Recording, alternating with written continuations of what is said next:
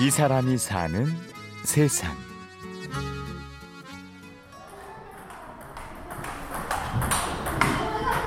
쉴 새 없이 공을 받습니다.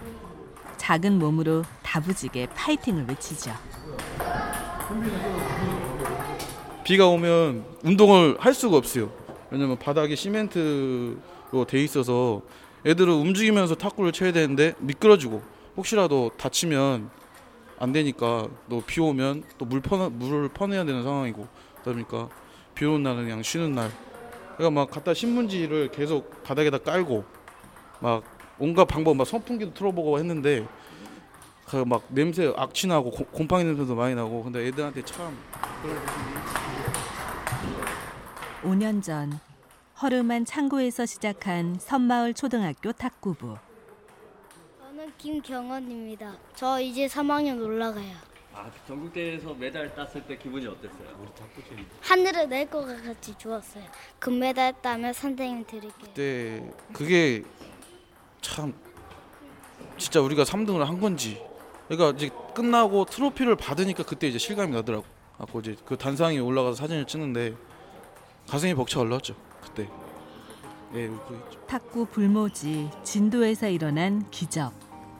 지난 5년간의 이야기를 시작합니다. 처음에 왔을 때가 25살이었습니다.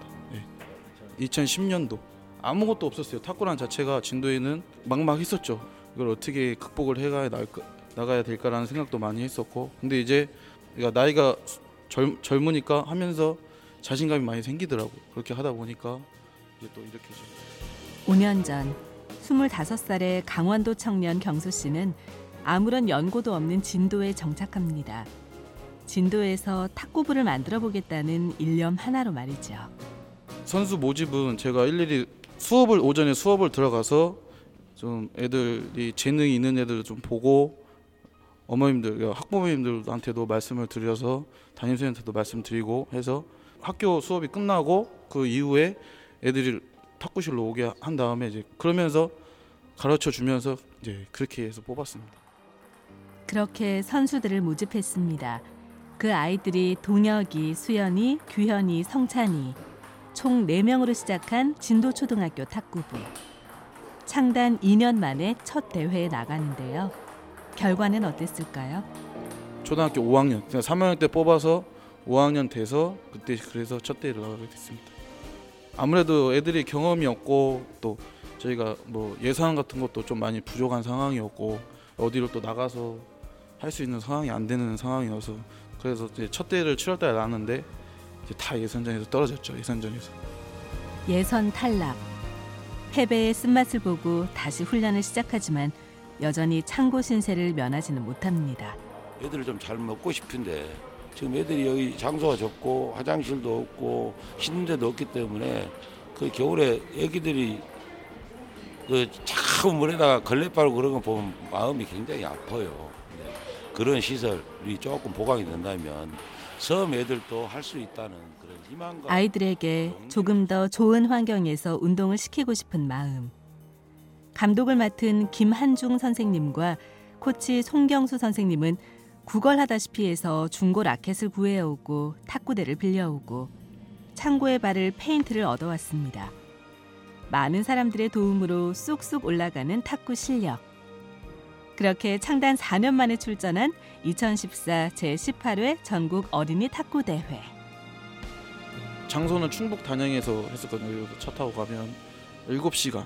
지금 애들이 10살, 9살 이런 상황인데 그러니까 항상 긴장을 해야 돼요. 코치 제가 코치로 있지만 항상 애들이 배 아프고 항상 뭐 멀미할 수도 있고 그런 상황이다 보니까 탁구 시합이 중요한 게 아니고 언제 아플지 모르니까 항상 대비되고 막상 대회를 나갔는데 애들이 너무 자신 있게 하더라고요.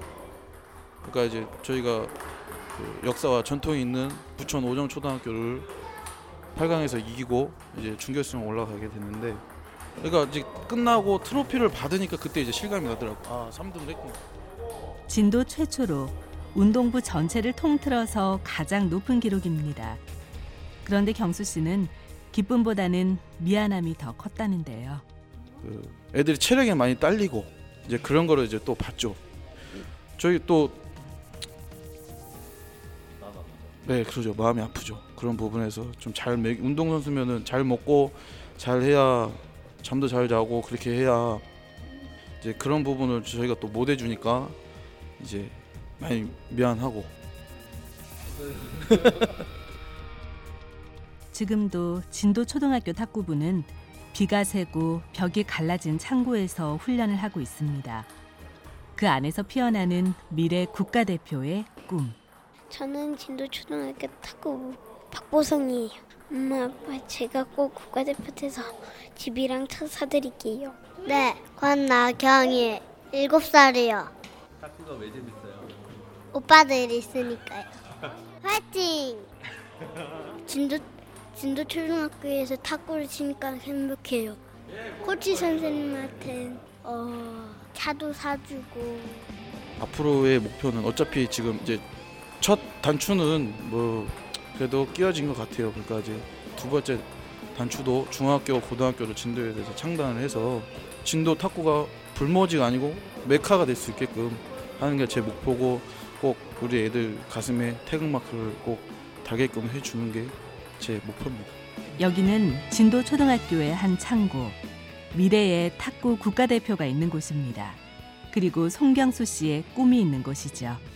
진도 초등학교 탁구부 화이팅!